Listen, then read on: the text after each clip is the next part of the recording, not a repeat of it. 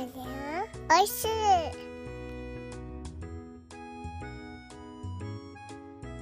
ハッシュタグでつぶやこう牛乳でスマイルプロジェクト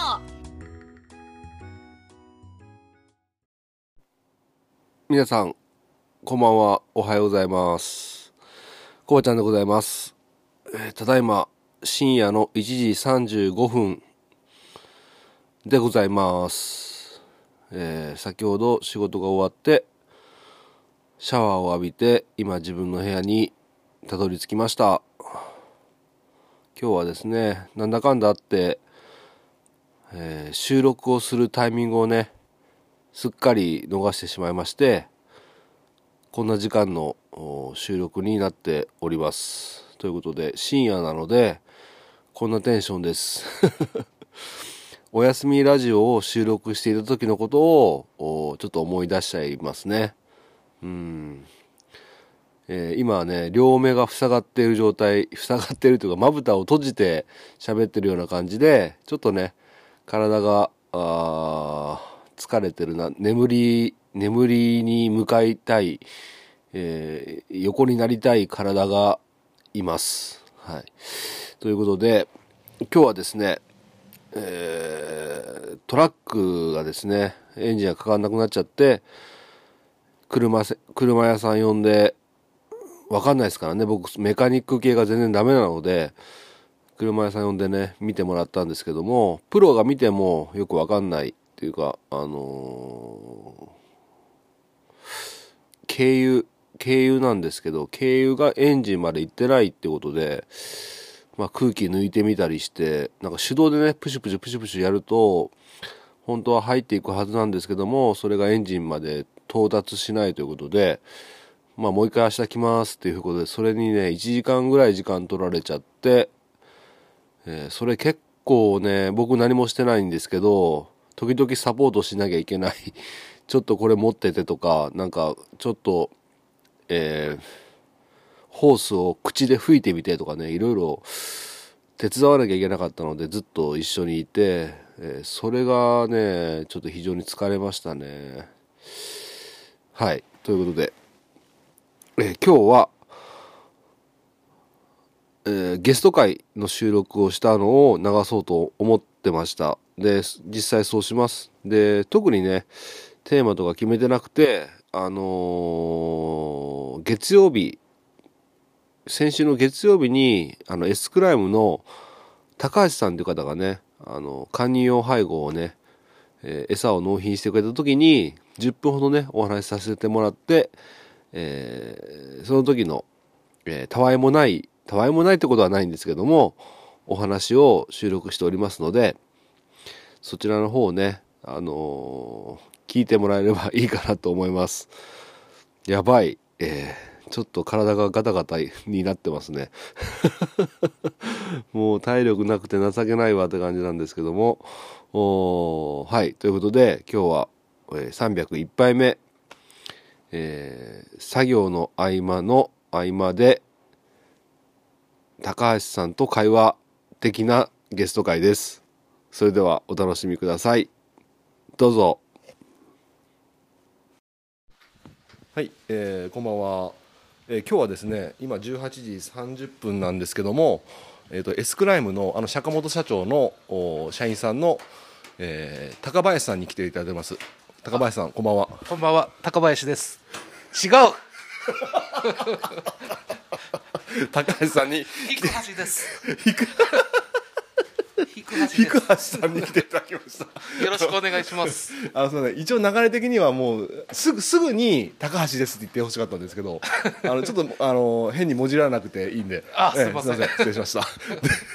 でそれでですね今日あの配達にね育成をじゃなくてあの勧誘の配合を15体持ってきてもらってありがとうございますいつも。あ、いえいえ、ありがとうございます。どうですか？なんか久しぶりですけどなんか最近どんな感じかなと思って聞こうと思ったんですけど。最近は、まあ、為替がちょっといい方向に動いてたんですけど、うんですね。ここ2、3地ちょっとん。134、135、今日136ですか。ちょっとよろしくないですねっていう。でもまあ今後の見通しとしては、あのーチモシーなりなんなりが多分アメリカが多分今季負けですよね、日本買わない、そろそろ買ってくれんと今年の作付けがこんだけ余ってんのにチモシ植えるんですかっていう多分状況までになってると思うんですよね。なんでもう在庫長なんで多分今後3月以降はだいぶ値段の下がったチモシーなりチモシーが下がるんであれば、あのじゃあチモシーとスーダンの値段が逆転しまったらしてしまったらどうするっていう、それ皆さんチモシー使いますよねっていうことになると思うんで、そうなるともう一回アメリカサイドがあのスーダンの値段も検討しないといけないんじゃないかなっていうのは思ってます。えでもやっぱりあれですよ中国の引きは相変わらず強いんでしょ？中国はもう謎です。謎です。あのやっぱりお国の政策が強いと思うんで、あのヨーロッパに逃げたと思えばアメリカにこうすぐ買いに行く、それを多分繰り返して、あのいろんなまあ戦略がうまいんでしょうね。ああのどうしても一気にヨーロッパに逃げた途端アメリカざ在庫帳になる、アメリカ値段下げざるを得なくなる、まあ作戦通り、日本の粘り勝ち、まあ、中国のやり方が正しいのか、あまあ何とも言えませんけどね。なるほど。でも中国といえば最近は豚のなんか流行ってんじゃないですか？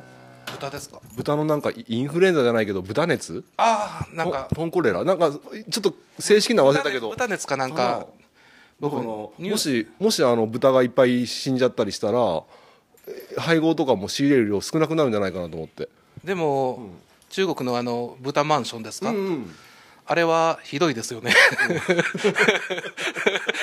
いや、すごい、すごいけどひどい。えど どうひどいですか？高橋さんいや、的に見たこともないですよ。そのニュースで見ただけなんですけど、あの、生まれてから出荷されるまで同じ建物の中中で、高層マンションで 出荷されるまで。いやー。なんかね工場本当に日本も工場って言われるけど、うん。中国もそれ以上の工場だなっていう、うん。豚肉工場がまあでもこと配合の値段の上がったのとかねもともとは中国の、うん。あのトンコレラかなんかで死んだので、うんうん。中国の爆買いからのスタートですから、うん。まあ乱しますよね。うん。な何かしら動きあるかもしれないですね。そうですね、うん。まあ実際問題ちょっともうシカゴ相場なんて本当にねもう分かんないっていうのが正直なところ、うん。先物取引がねもうわ政府が何兆円入れても5円とかしか動かないっていう、実際あそこで何兆円何十兆円下手すりゃ何百兆円が動いてるんで、うん。多分ね一個人一政府が動いたところで、まあたかが知れてる。うん 結局お金お金持ちのマネーゲームなのかなっていうのがうん。正直なところですよね。そうですよね。あとねちょっと話がらっと変わるんですけど、はい。聞きたかったのがあの関東と中国地方ってやっぱり餌の値段って違うもんなんですか？違うとは多少なりとも違うと思います。今中部地方の方なんて凄まじい値段で餌が出てるなっていうのも高いんですか？安いんです。はあマジでなんなんでその値段っていうぐらいの値段がー。出回ってるっていうのもはい。聞いたりするんではすごいですよ本当いになんか23年前に戻ったぐらいの価え格で。嘘。それめちゃくちゃいいいいいいっていうか安いじゃないです多か分あの在庫帳のところがもう倉庫にも入らん港からも出せないん。もう投げ売りがちょっと始まってんのかなっていうなんか不思議な状況ですね。もうあの高いと安いが多分そういうところは正当な値段が取れてない。うん。結局港にお金払うぐらいならもうどっかに投げてしまおうっていう感じじゃないかなとは思うんですけど。なるほど。で関東の方もやっぱりその大大手の業者さんが強かったり、その辺は何とも言えんのんですけど、うんでも入荷交渉自体が西西は20円で東が15円っていう感じで交渉してるっていうふうに聞いたんでまあ生産コストがやっぱ東の方が高いんかなと思って。どうですかね。生産コストっていうのは基本的には変わらないと思うんですよね。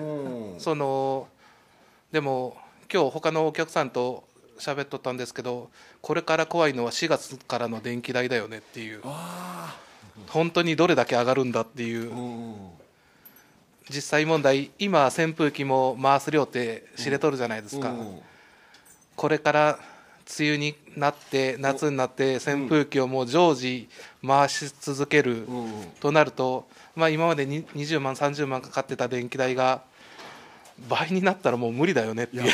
それ無理っすよ。だって異様に高いっすよね電気代。電気代ねもう家の電気代もうってなるのに、うん。ねもう牛舎の電気代って本当僕ら家で払う電気代のうん倍、下手すらうん十倍40倍うん。払ってると思うんで、無理ですっていう、うちでさえこの規模で月30万ぐらい真夏はかかりますからね。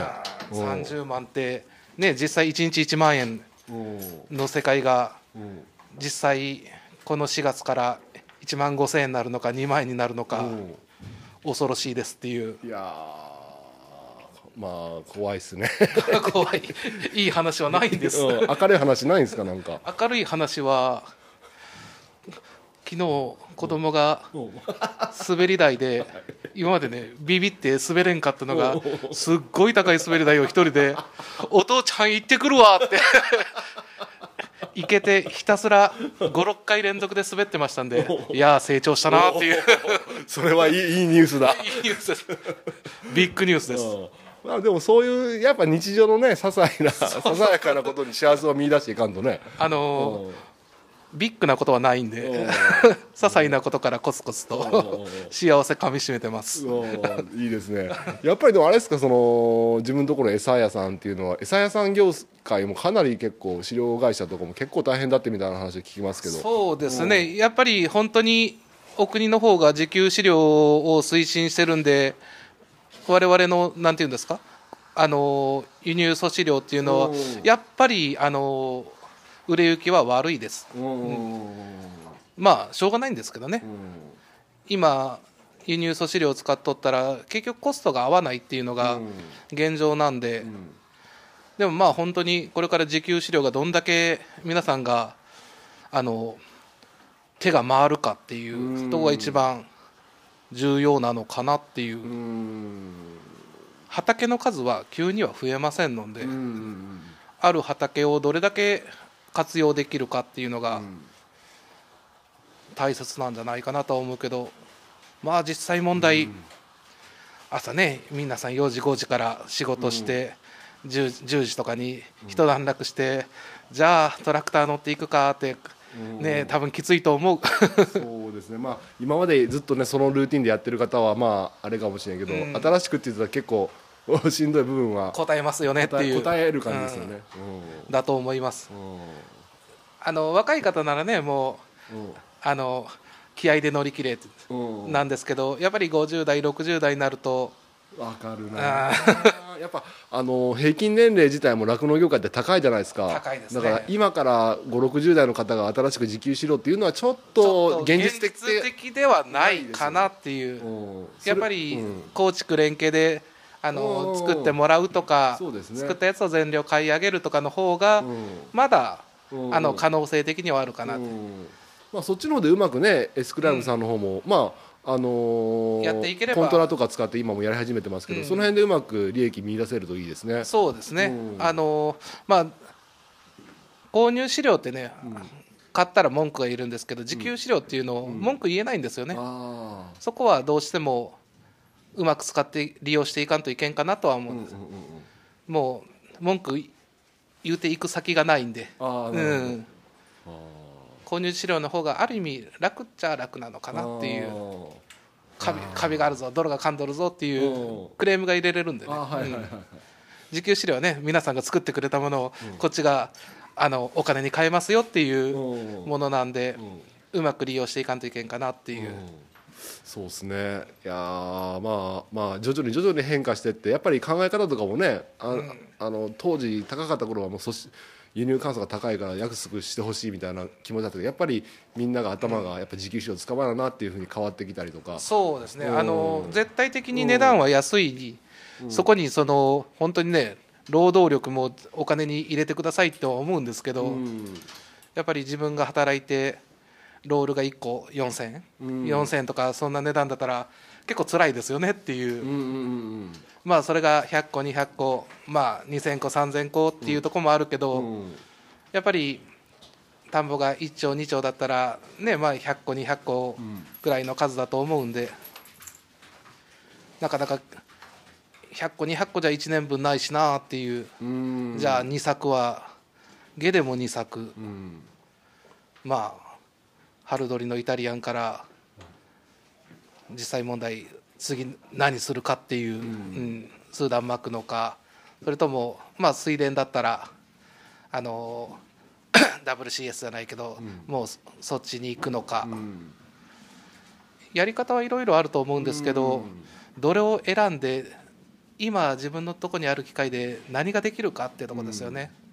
そうですねまあいろんなまあやっぱ地域に合ったやり方が一番なんですかねうん。やっぱりね、うん。やっぱり岡山なんか水田が多いと思うんで、WCS が一番作りやすいのかなとは、ですね。でそこにイタリアンを巻くとねまたちょっと邪魔くさいのかなっていう。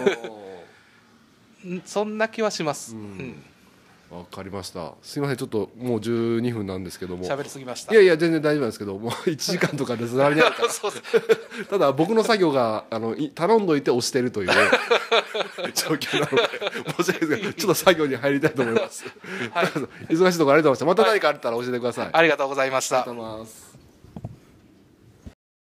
はい。はい。ということで、お聞きいただきました。えー高橋さんどうもありがとうございました。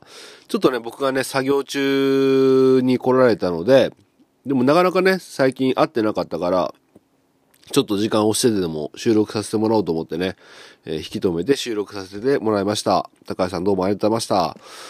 まああの、高橋さん、エスクライムの釈本さんのね、えーところで働いてて社員さんなんですけども、立場的にね、えーいろんな情報をお持ちで、かつね、高橋さんも結構酪農リテラシーが高い方なので、いつもね、なんかためになる話聞けるなと思って、今回もね、まあ、テーマがなかったので、いろんな話を聞いたわけですけども、えーいろいろと、ああ、そうなんだと思うことがありました。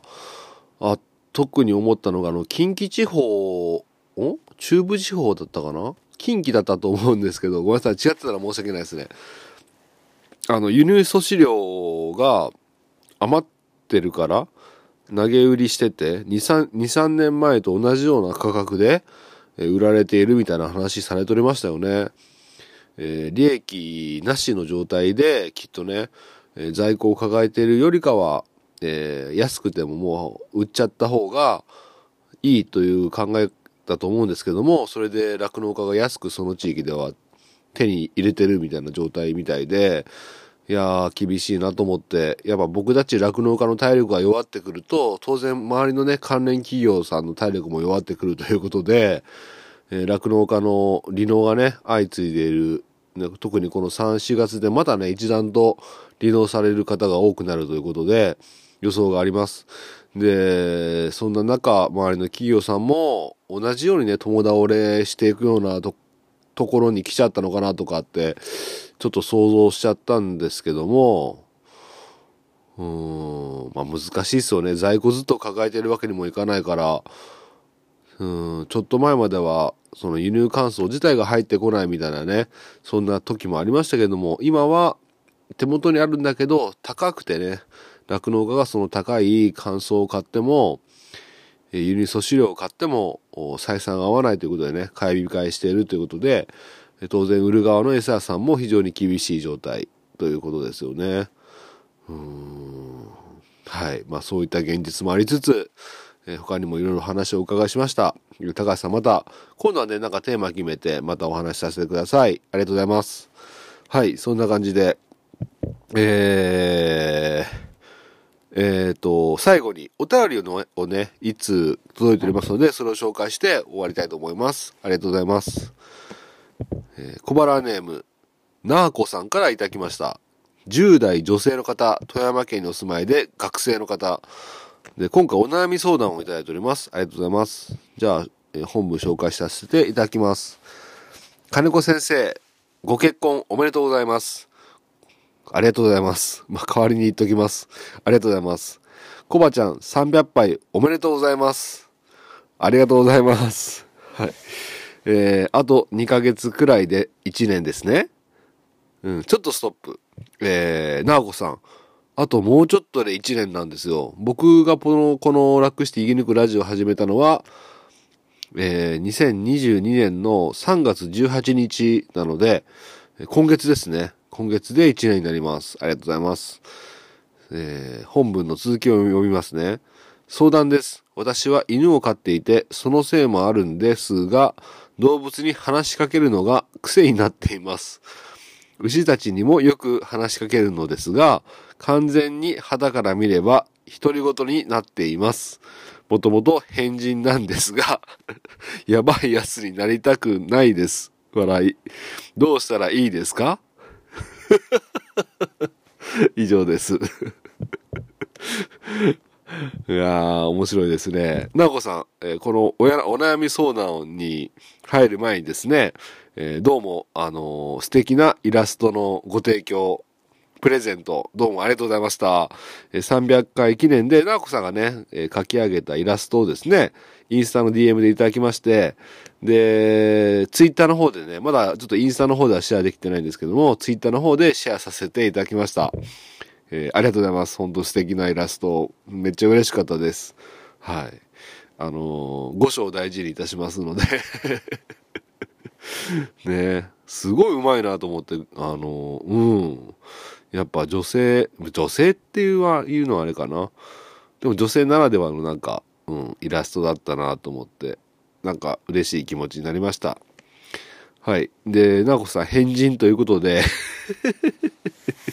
あの、この番組を聞く人は結構変人の方が多いという噂がね、巷に、えー、巷で言われておるんですが、なおこさんも 変人ということで、よく動物に話しかけるんですね。牛にも話しかけられてて、旗から見れば独り言になっている。もともと変人なんですが、やばい奴になりたくないです。笑い。どうしたらいいですかっていうことなんですが、あの、あの、諦めてください、もう。もう変人のままで行きましょう。ね。うん。もうやばいやつでいいじゃないですか。うん。もうそれはね、もともと生まれ持ったなこさんの個性としてですね、受け入れて、えーもう独り言じゃないようにね、あの、向こうにちゃんと、ああの、牛さんにね、ちゃんと言葉を返してもらえるように、そ、そういう極めるつもりで話しかけ続けてください。で、話しかけ続けて、えー、あおちゃんにね、何やってるんだってね、怒られてください。なおこさん、だって富山県の、あれですもんね、富山県学生ってことは多分あおちゃんのとこで働けてる、働かれてる方だと思うんですけど、違ったらすいません。確か僕はそういう認識でいるんですが、違ったらすいません。はい。なんでちょっと、あおちゃんの方にもね、私こんなんでいいですかって聞いて、えー、きっとあおちゃんそういう変人が好きなので、大丈夫だと思いますので。うん。でも、いいと思いますよね、本当に。うん。あのー僕も、僕も牛にはよく話しかけますよ。まあ、帰って、会話が返ってこないキャッチボールになるのは分かってますけども、今日もありがとねとかね、お疲れさんとかね、そんな感じのレベルなんですけども、多分、なあこさんはもっといろんな日常にあった出来事とか、お悩み相談とかを牛さんに話しかけてると思うんですけども、あの、すごく僕、個人的にはいいことだなと思ってて、うん。でも具体的なアドバイスがね、実際その牛に話しかけている動画っていうのがあればね、もっと具体的に、もっとこういう風に話しかければいいんじゃないかとかね、アドバイスできますので、もしよかったらその動画みたいなのをね、また送っていただければと 思います。はい。ということで結論から、結論は、えーそのままで OK です。ということで、えーそんな、えー変わったななこさんで、いつまでもいてください。ということで、お悩み解決、はい。ダメだ。今僕半分寝てる。今2時18分で、さっき収録した挨拶の部分の収録して、えー保存してくるくるくるくるね、携帯の待ち受けじゃなくて、あの、保存してる場面になってて、それを待ってる間に、いつの間にか、い椅子の、椅子に座ったまま寝ちゃってですね、今起きちゃったから2時18分なんですけども、これはまずいな、寝ないともう。あれ、何の話だっけ？はい。ということで、なおこさんありがとうございました。頑張ってくださいね。えー、はい。じゃあ、今日は、えーこの辺で終わりたいと思います。配信の方が遅くなってすいませんでした。いつも3時から4時ぐらいの間でアップしてるんですけどもね、今日はあ配信するタイミングを完全に逃してしまいました。まあ、そんな日もね、この今後もあると思いますが、まあ、毎日配信してるんでね、えー今日は遅いなぐらいに、えー思ってください。そういう時があればね。はい。でも、あの、毎日は更新していくつもりですので、今後ともよろしくお願いします。はい。今日の一杯、お味の方はいかがでしたか？お口に合いましたら、また飲みに来てください。この番組は、牛と人との心をつなぐ、岡山小橋ランドの提供でお届けしました。それではまた明日。バイバーイ。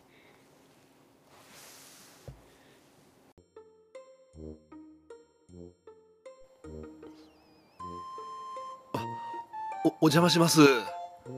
はい、どうぞ。ああ、綺麗な部屋ですね。